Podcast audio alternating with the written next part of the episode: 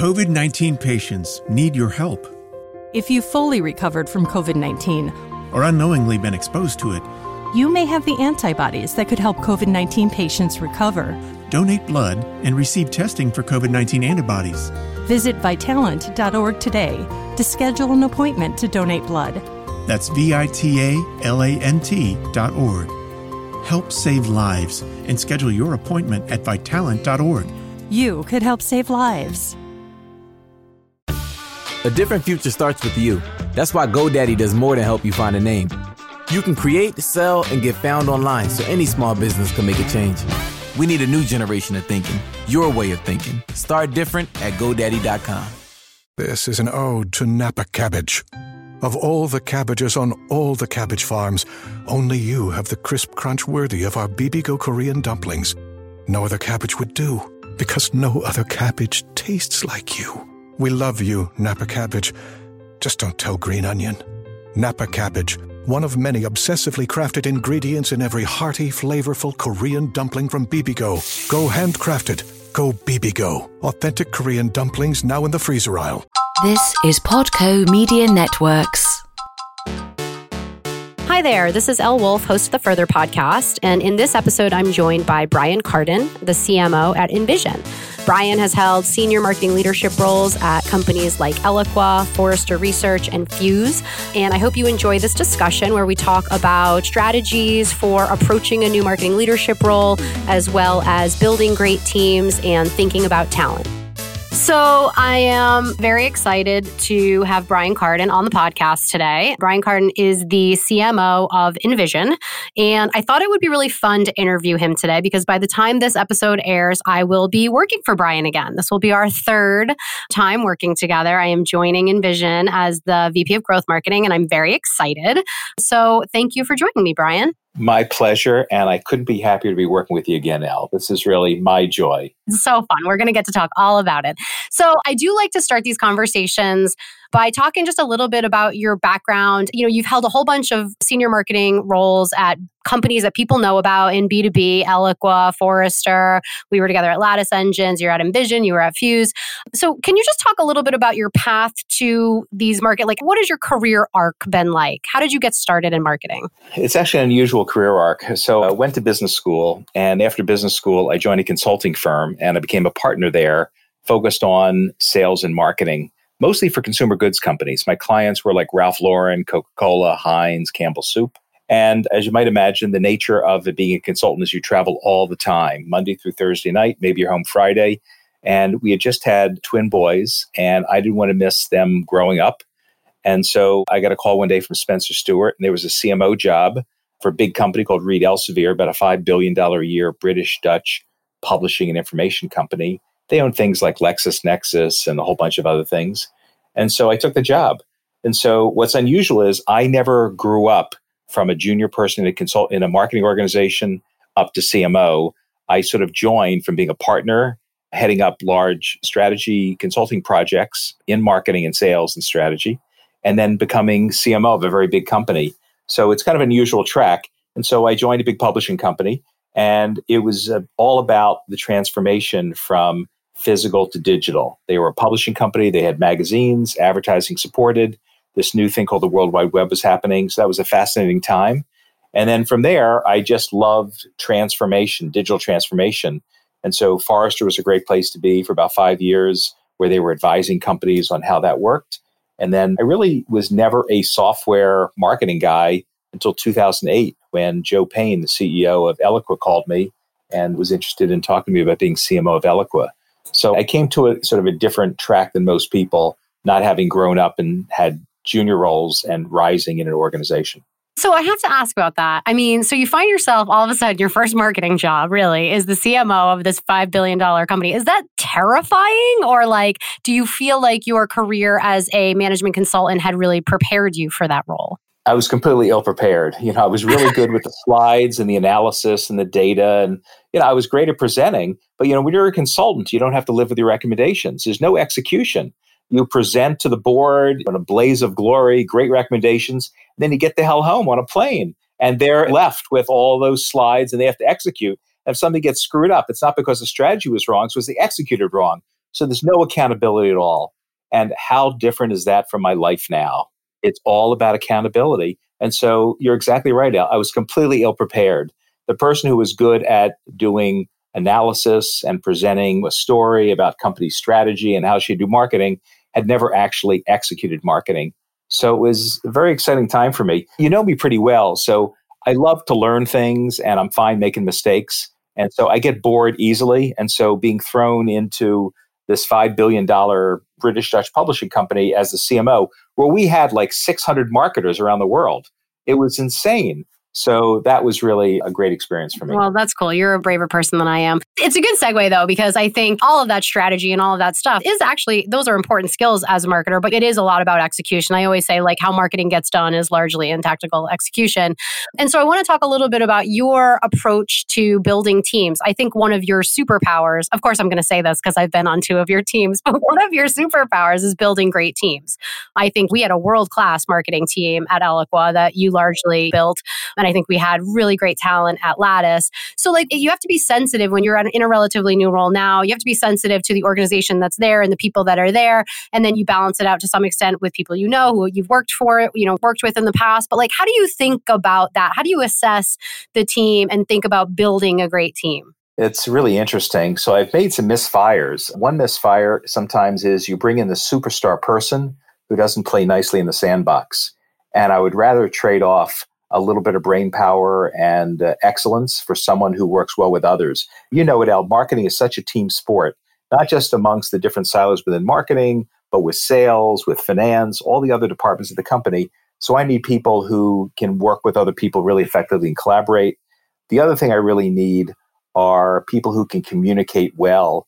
You can have the best campaign in the world, but if you haven't informed the sales team, if they're not enabled to understand what's happening, you've lost completely. So we can't operate in a silo. So great communicators really matter. You're a good example of that. And people who really play well and want to work with other people. For me, I always ask my team about what is their next development opportunity. What do they want to learn? What do they want to do? And so, you know what I talk about? I want their tenure in my marketing team to be the golden years of their career where they do their best work, they learn the most, and they really push themselves really far. So I want this to be sort of that graduate school where they do more and they're really excited. I want them to do the best work of their careers. And it really helps when I don't tell them what they have to do next, but they sort of work on their own development plan. I have a gap here, Brian, or I'm thinking about doing this, or I love to learn this, or could I try this? So that's what I like doing. Well, I think I learned a lot from you in terms of how to manage teams. I built a great team at PathFactory and I had no involuntary turnover. People stayed and they wanted to work for me. And it's a lot of what I learned from you about how to engage the people on my team and help them build a career path. And I would always say, like, what do you want to do after this? Let's get you ready for that. And the thing that people don't get is like when you do that and you invest in people in that way, they will do their best work. They want to do their best work for you, right? So I totally get that. So I want to talk a little bit about sort of the types of industries you've worked in. So you did two Martech companies, Eloqua and Lattice. We did those two together.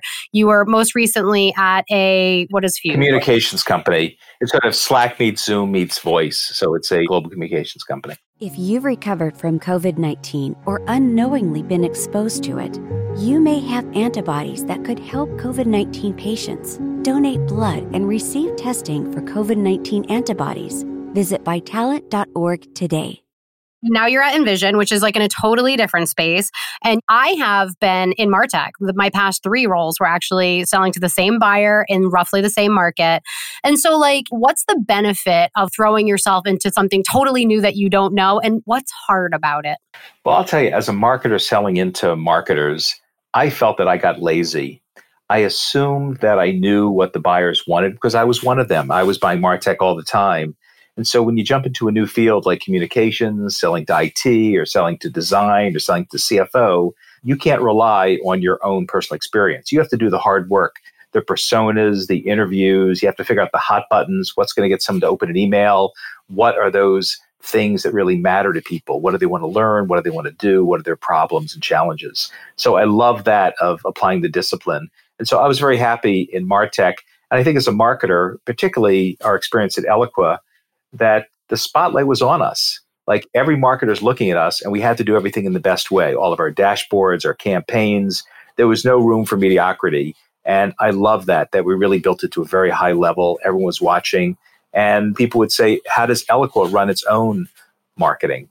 And that was very exciting. But i like getting out of it. I also think martech has changed pretty dramatically. And you're not seeing great exits now and i think it's very cluttered what everybody's doing it just seems like a lot of point solutions out there and the world's changed. I appreciate that. I mean, I think you're totally right. It's funny. I mean, I was thinking about this toward the end of my tenure at PathFactory, where I'm like, you sort of take it for granted. I've been marketing to the same audience forever. And I just like, you know, you just assume you know everything about them and what makes them tick. And it, there is a little complacency there.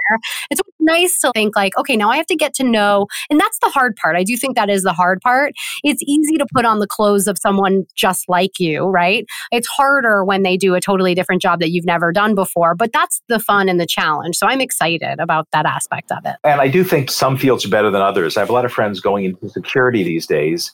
And I think security is a bitch. Like I remember talking to Mike Volpe when he became CMO at Cyber Security. I think that was the company. Cybereason, yeah. Yeah, Cybereason rather. And and he said CISO, these chief security officers, they don't have their face on LinkedIn. You can't get their phone number. They don't open anything. They certainly won't click a link.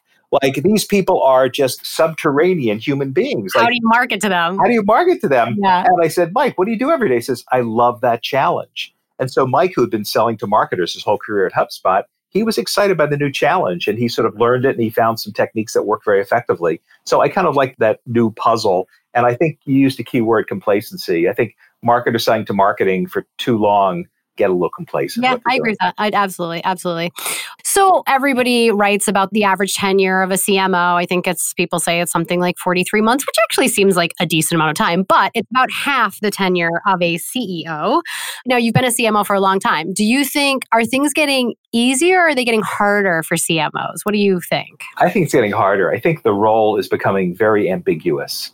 I think there was some lock in for a while. People knew what it did.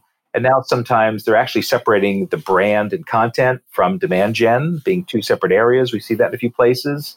We see a lot of research being written about the end of the CMO. We're seeing a lot of the technology now reporting to the CIO.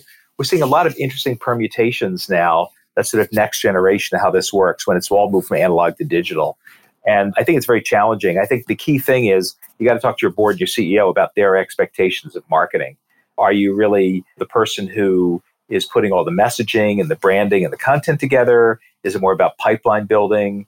Is it more about sales enablement? There's this whole thing about customer journey, user experience, website. There's also informing the product. So I think people have a lot of different expectations of what marketing does. And I think that's why there's a lot of pressure and a lot of turnover. Now, that said, my average tenure in a job is almost exactly four years, but not because I get fired necessarily. I get bored after four years. You know, I'm a builder. Some people like to maintain things or incrementalize things. I love to take something that really hasn't emerged yet, that has a very small team, and I like to sort of build things. And so the first year is very exciting. I'm hiring new people, putting in new processes. We replace the stack, working very closely with the BDRs, the head of sales, and get that going. Second year, we're refining it. Maybe the third year, we're putting in some AI, some interesting new technologies, intent data, whatever it is. And the fourth year, I kind of look up and say, I kind of did my job. It's time to move to something new.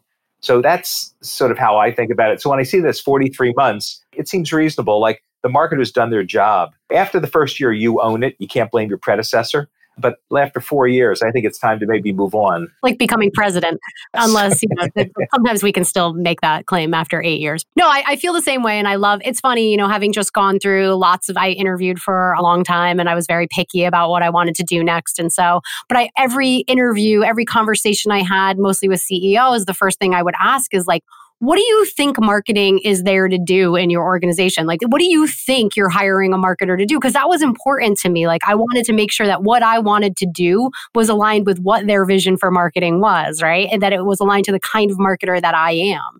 But you're right. I think the expectations for marketers today are it's so broad, it's so many things. So many things. Hey, I'm kind of curious. Would you rather work for a CEO who knows a lot about marketing or knows nothing about marketing leaves you alone? Nothing. I'd rather, well, maybe not nothing. I mean, I was in such a great situation at PathFactory because I worked for, first of all, a CEO who was a great CEO and very smart, but did not claim to know everything about marketing and didn't want to be meddlesome and very much believed, I hired you because you're an expert in marketing.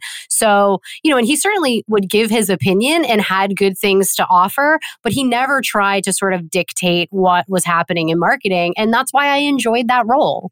So I think it's really tough tough. It can be hard in Martech because I think you, there are a lot of CEOs who think that they are marketing experts. And that can be really hard because do you want to be the marketer who's there running somebody else's play or do you want to try to create your own playbook? So I don't know. I'd kind of prefer to work for somebody who doesn't think they have it all figured out. Yeah, I find it very hard sometimes. If they don't have it figured out, they don't value it necessarily. And so I lean a little bit more towards I want the CEO to know a little bit more about marketing and can make the case for me with the board for more funding or whatever need to do. So I remember Joe Payne, who was a former marketer, you know, at Coca Cola and at, I think, MicroStrategy and a few other places. And he was great. He had a lot of good ideas and he was a good sounding board. Other places I've been, they know nothing at all about marketing. It's just about sales. So here's the differentiator. I will say, I think the key is, and this was absolutely essential in how I thought about the search for my next role. I was not going to go to a place where marketing was some sort of tangential thing that was attached to the side of the business. Like I wanted to go to a company where marketing was very central and where there was a belief at the highest level of the organization that marketing would be a growth driver and a differentiator. And so, I mean, I think it's possible to go to a company and work for a CEO who doesn't have tons of marketing knowledge as long as they're a believer, as long as deep down they think marketing is really important to this business. I think it's an uphill battle if you work in an organization with a CEO who not only knows nothing about marketing, but doesn't really get it, like doesn't understand that marketing can be the thing that unlocks so much growth, right? Yes, exactly right. Well, I hope you enjoyed that conversation with Brian Kardon. In part two of our discussion, we're going to talk about some of the key metrics that marketing leaders should really be looking at, critical skills for marketing leaders, and the most important piece of advice Brian has ever received as a CMO. I hope you join us then. Thanks.